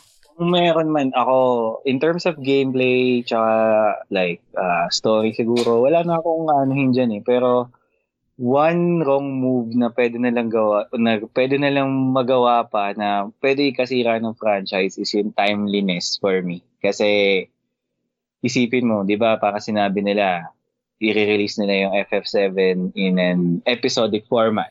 Mm-mm. Siyempre, pag ni-release yan ng to March ata, March 2020, lahat ng tao hype bilhin. So, mm-hmm. need to make sure na kapag sinimulan na nilang i-release yun, yung time frame ng release between the sequels mm-hmm. is dapat hindi ganun katagal. Kasi kapag namatay na yung hype ng tao, Totoo. Yan sa series, babagsak yan regardless kung anong improvement ang dinagdag mo. Yes. Regardless kung ilabas mo si Vincent or si... Ay putang ina. Ewan, ewan ko lang sa akin. ewan ko sa akin pag nilabas. oh, feeling ko hindi siya lalabas sa part 1 eh. Kasi... Hindi, hindi, hindi, hindi.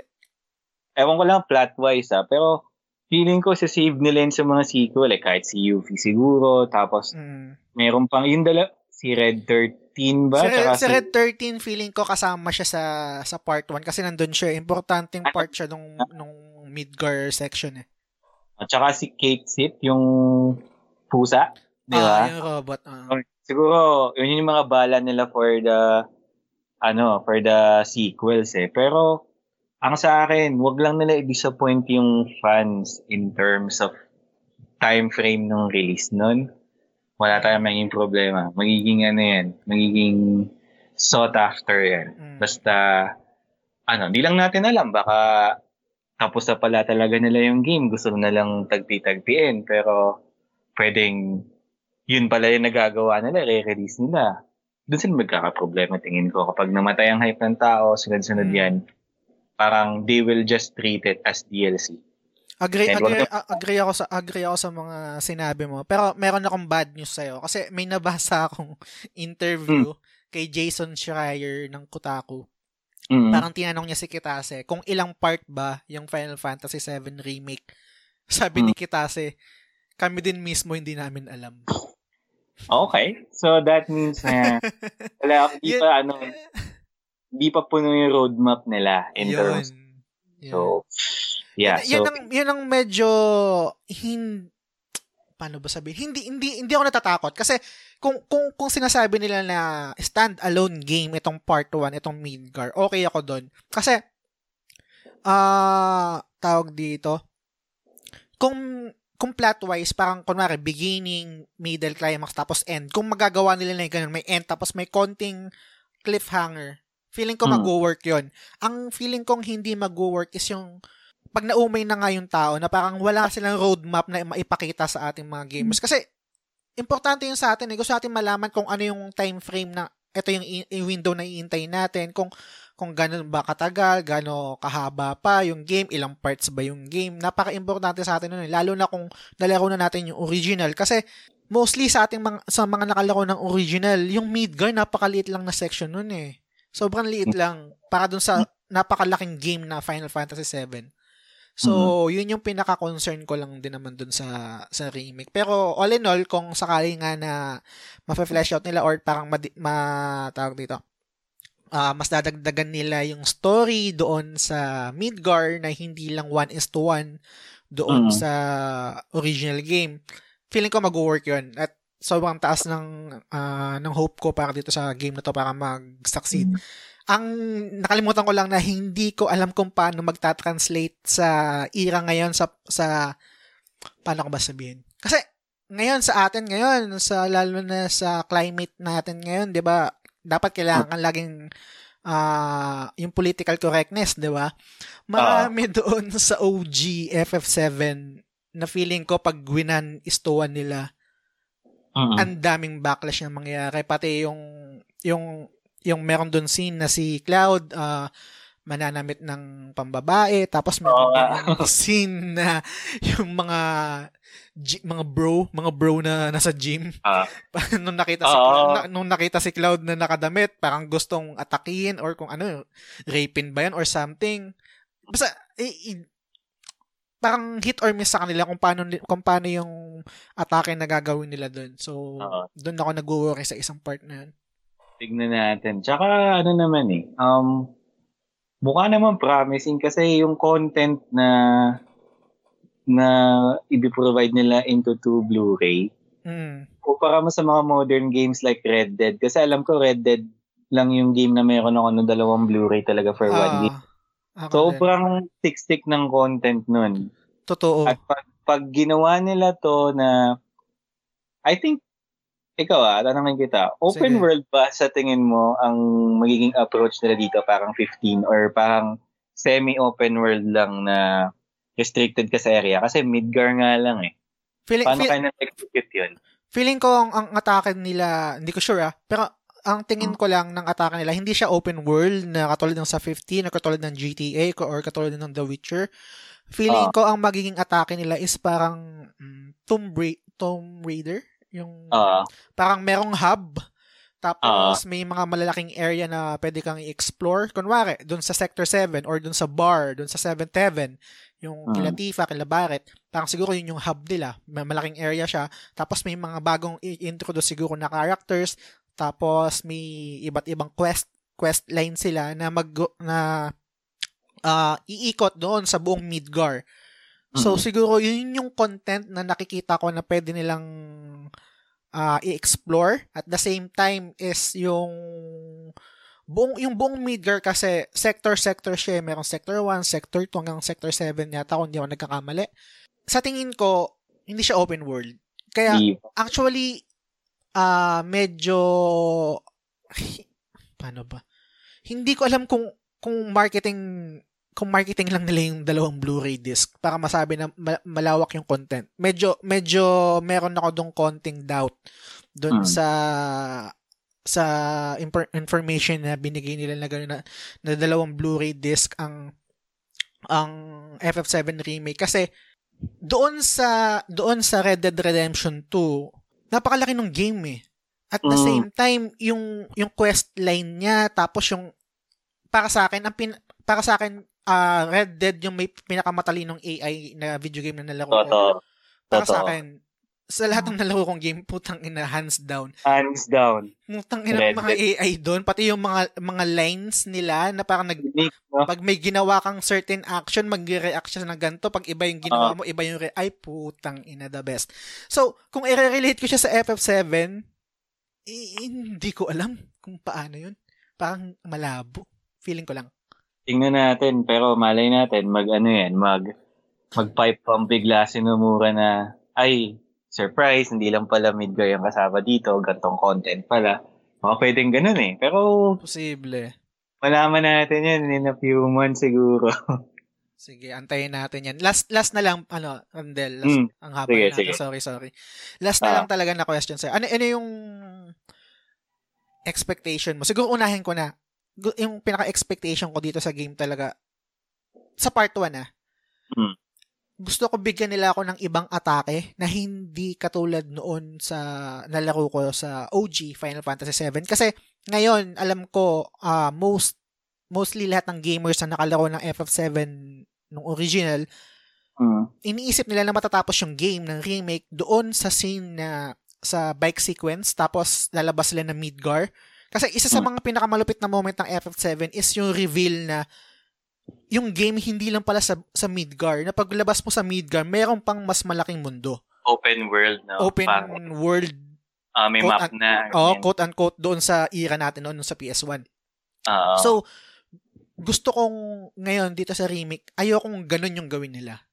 Mm. Kung, kung meron man silang way na itatranslate yun ng ibang, sa ibang paraan, gusto ko ganun. Kasi, expected ko na yun eh. Remake nga to eh. Kumbaga, paano ba? Pag, pag, kung alam ko na yung mangyayari, kung, kung alam ko na yung mangyayari, tapos ganun din yung ibinigay nila sa akin, parang hindi ganun kabigat yung experience kumpara sa, okay, ah thematic, tema, yung theme, tapos yung spirit, or kung yung soul ng game ay nandun pa rin, pero at the same time, meron silang ibang way para i, i- atakihin yung story, tapos yung ending niya, ng part 1, feeling ko mas mag-work yun kumpara sa magiging 1 is to 1 yung ending Oo. ng remake. Yun. Yung pala, no, plot twist, mabubuhay si Aerith, no? Dami siguro, ano, sasabog ang internet siguro. Uh, madami pa naman din fan si Aries. Yun yung isa sa mga talagang nung kabataan natin na parang tang ina gusto meron pa yung kung ano eh meron pa yung yung parang chismis chismis mga fake news nung fake news nung nung kapanahon na natin na pwedeng Ah. buhayin si buhayin si Aries. Hmm, uso-uso yan eh. O di kaya gawin nila parang create alternate ending. Ano, Ares is Alive DLC. Ay putang inang yan. Doon lang. Parang talo. benta yun. Eh, no? Ayun Pero, lang. ayun. Siguro sa akin, expectation ko, simple lang. Mm. Ah, bigyan nila ako ng laro na for in terms of gameplay gameplay cinematic story ano eh magiging bago sa akin lahat yan eh kasi tagal ko nang hindi nilaro tsaka wala, na ako idea sa story at patol eh Ah, ang na gusto ina-expect ko na I hope din nila ako disappoint bigyan nila ako ng at least 40 hours or more ng content mm. para masabi ko sulit. Kasi kapag binigyan nila ako ng isang laro tapos two Blu-ray disc only to find out na 20 hours or less yan. 40 sayang yung- 40 main quest o 40 kasama na yung side quest? 40 hours including side quest na. Ah, Minimum. Okay, minimum. Okay, Minimum. gets, gets. Ako din, okay na rin ako dun. Oh, si 15, si 13, si 9, parang 40, ah, 40 plus hours na-explore ko na lahat. Mm-mm. Ano na eh, sulit ka na eh. May closure na ako eh. Pero Ah. ito kasi, knowing na ano, dapat hope siguro or hope, hoping naman siguro lahat, mad- mas madami kang activities na pwedeng gawin na hindi lang basta mag-stop doon. Hopefully, mag-integrate sila ng events, not sure on how, uh, on what way, mag-integrate sila ng mga weekly, monthly events or add-ons pa isa-isa Mm-mm. na mag-flash out. Basta, kahit yung Kingdom Hearts, sulit na rin sa akin eh. 40 hours or less. Pag, Mm. pag lesser than that, sulit yung, I guess, 3-2 ko. 3 to 3,200 ko for Ako that din. Agree, agree, agree ako dyan. So, Ayun. yun. Ang haba, sir. Paano? Sorry, daldal ko. Ito, no? Medyo ano rin ako sa ganito eh. Mm. Pero, Balik ka, balik ka pag meron pa tayong pwedeng i-discuss, no? Oo naman. I mean, basta message lang ako. Saka, syempre, ano, um, I appreciate the time for, ano, for inviting me here. Tagal ko na talagang, ano eh, um, pang pangarap ko yun eh. Kasi pag nakikinig ako ng podcast mo, for example, talagang, kahit na nag-uusap kayo, I think yung friend mo, si Ampi ba yun? Yung, Ah, sa Ghost Oh, pa- Fighter? Oh, Ghost Fighter, tsaka isa Yossi, tsaka yung Ah, pag game topics nyo, parang pag habang nakikinig ako, sumasagot din ako eh. Kaya, na-enjoy ko, ayan, kausap kita, kausap parang, ano eh, parang achievement eh. So, definitely, nice. uh, if kailangan mo ng kausap or uh, kailangan mo ng guest, let me know. Yan. Actually, matagal na. Matagal, matagal na kitang gusto talagang i-guest. Nung una pa lang na, alam ko ikaw yung nagbigay ng iTunes review nung mga una. Ako nga yun, nung kasi gusto una. Kaso hindi ko pa hindi ko alam kung kung pa kung paano syempre hindi kita kilala, hindi ko alam kung ano yung gusto mo. Actually meron yata akong ginawang isang episode kung napakinggan napakinggan mo siya parang ah, Mhm. bonus episode siya. Sabi ko gusto kong i, parang i, i- i-PM nyo lang ako, i-DM nyo ako kung ano yung favorite video game of Ah. all time nyo or kung ano yung genre nyo para at least at the same time pag pag ginawa nyo yun Um, doon ko malalaman kung pa, ano yung topic na pwede kong ilagay sa inyo na parang i-guest kung sino man kung Ah. sakali yung gusto mag So, yun. So, eto nga, dahil alam ko na RPG fan ka, kahit na hindi mo ah na matandaan kung ano yung story ng F7, interesting pa rin yung story kasi Mhm. Yung, ja- yung, ja- yung genre kasi yung pinaka-topic natin dito, hindi naman episode to na deep Yung dive. story. Oo, Ah. deep dive dun sa ano eh. So, ako naman sir, salamat sa time mo. Ang haba ng Mm. ang haba ng episode natin palagi. Ayun. Sana ko yung recording eh, tsaka sa mga listeners ko, may narinig kayo naman ako. Pasensya na kasi nasa barrio ako ng Antipolo eh. Okay lang kahit sa kahit sa amin naman, sa amin nga, 'di ba, pag pag yung mga barkada ko yung guest ko, maingay sa tagig kasi nga sa aeroplano. Aeroplano. Oo. Ayun. Ah, So, yun, sir. take- Meron ka bang ipopromote? Ano ba, shoutout or something? Ah, meron konti. So, Sige lang. ano lang, shoutout lang sa mga kaklan ko sa Division 2, the Pookie Boys. So, dito na ako, podcast na ako. So, ah, Nice. sa, sa ano, sa asawa ko, si Rio, anak ko si Chloe, tapos sa mga bayo ko, tropang PS4 sa sa office, Dukes, Louie, Mark, Pau, ayun, pakinggan nyo, nasa podcast ako, sa mga madams, Jeka, Annette, Elo, Dea, sa podcast na ako. So, ayun, yun lang naman. Hi din sa Thank you inyo lahat. Hi din sa inyo sa mga binatin ni Randel. Hi sa inyo kung nakikinig kayo. Salamat sa pakikinig. Sana ma-enjoy nyo pa yung mga susunod na episode. So, yan. Alright. Yan. So, very Salam- much, sir. yan. Salamat din. Salamat sa pakikinig sa susunod na episode ulit. Bye! Yan. Nakatapos na naman tayo ng isang episode. Ang The Game Sulog Show ay kwentuhan podcast about video games. Available ito sa Spotify, iTunes at Google Podcast. Every Thursday ang bagong episode. Kung nagustuhan mo itong episode na ito, sana i-review mo sa iTunes. Kung hindi naman, sana i-review mo pa rin at sabihin mo kung bakit hindi mo nagustuhan. Good yun. Kung may feedback ka, ideas, concerns, at kung ano pa, i-message mo ako sa at The Game Sulog Show sa Facebook at sa Instagram. Anyway, salamat ulit sa pakikinig. Hanggang sa muli. Bye!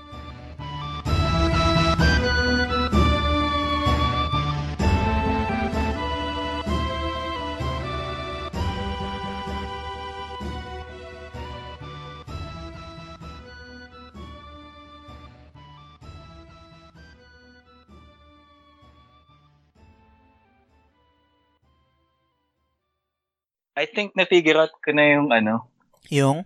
yung scratching noise. Humihipa kasi ako eh. Maano ka? Ah, nagvi-vape ka. Oo. Ah, okay. Ah, baka Gets, yun yung narinig mo. Yun nga siguro kanina. Tapos parang, parang, hindi ko alam ha, parang yung mic, ah, kinover mo ng, ng ano? Ng kamay mo? Unan. Ah, ng unan. Ah, yun. pero yun nga, pag, pag ano, kung hopefully hindi naman siya ganun kalakas, pero nagbe-vape lang kasi ako. Sige lang, go lang. Ako uminom ako eh. Yun naman di ko kaya mag-isa. Boring eh. Yun nga, boring. Pero siguro nasanay lang din ako kasi pag buhay OFW. Ah, Ah. in, in, na, na, na ano kasi ako na parang yung yaya ba na parang kailangan ko pa kailangan ko pa mag-set para gawin kung ano yung gusto ko. Kunwari, uy, shot tayo ng gantong oras. Ay, pre, may pasok ako eh, or pre, may gagawin ako eh. Na parang madidisappoint lang ako. Eh di, sige, ako na lang. Inom na lang Okay ako ka. ng mag-isa. parang ganun.